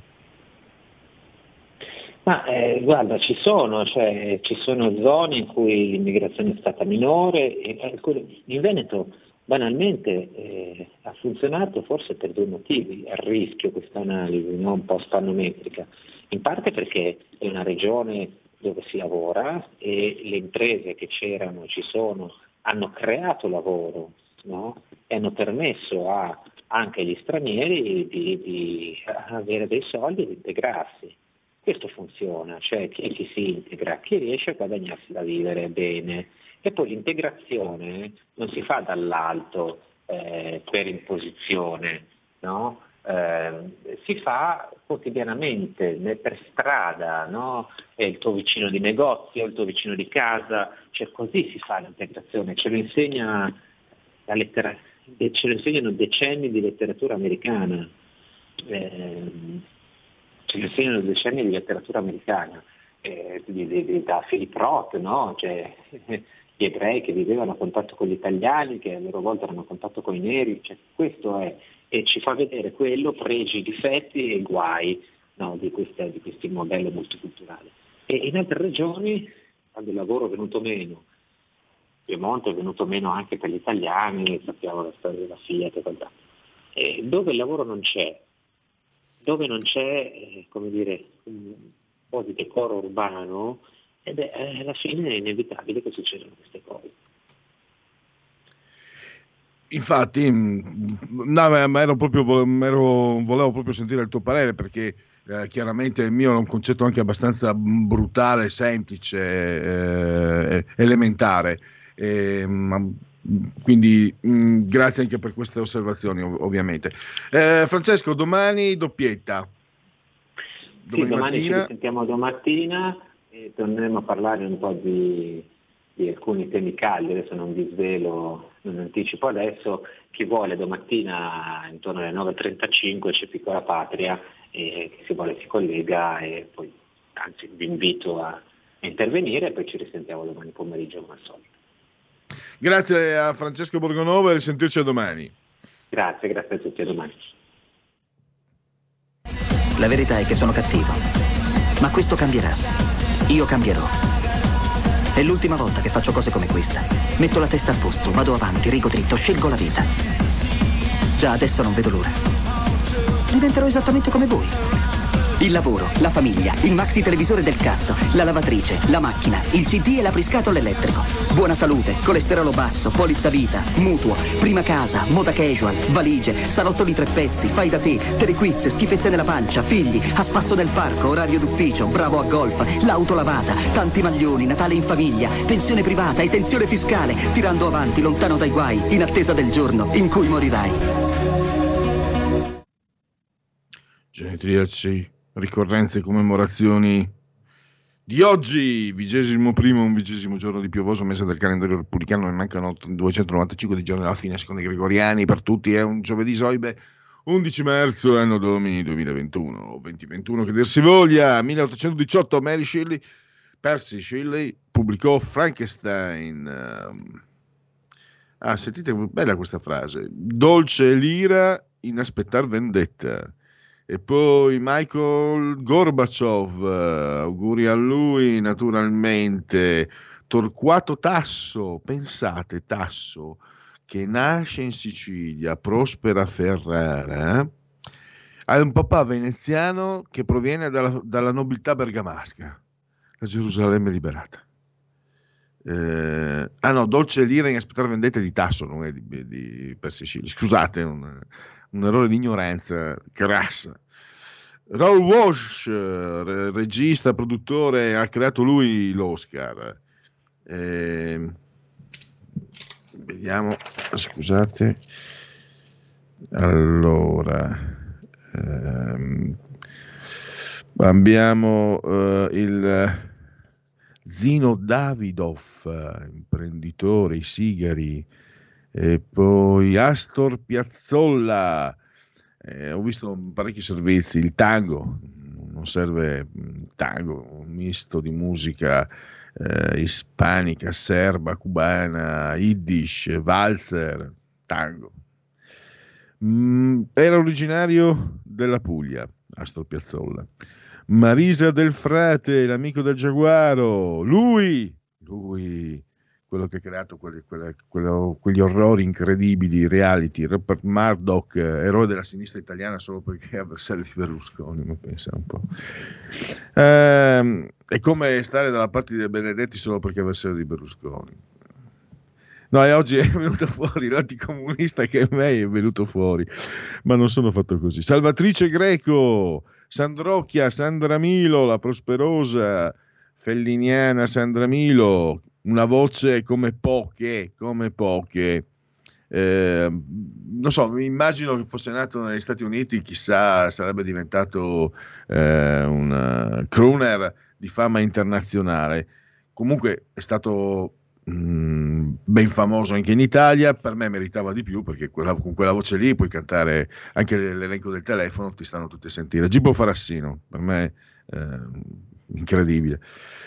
Boniver, Balazza, chi è? Margherita Boniver, Aurelio Ponzoni, Cocchi. Tra l'altro Cocchi Ponzoni, ve lo segnalo, diede una prova di recitazione non male in Cuore di cane.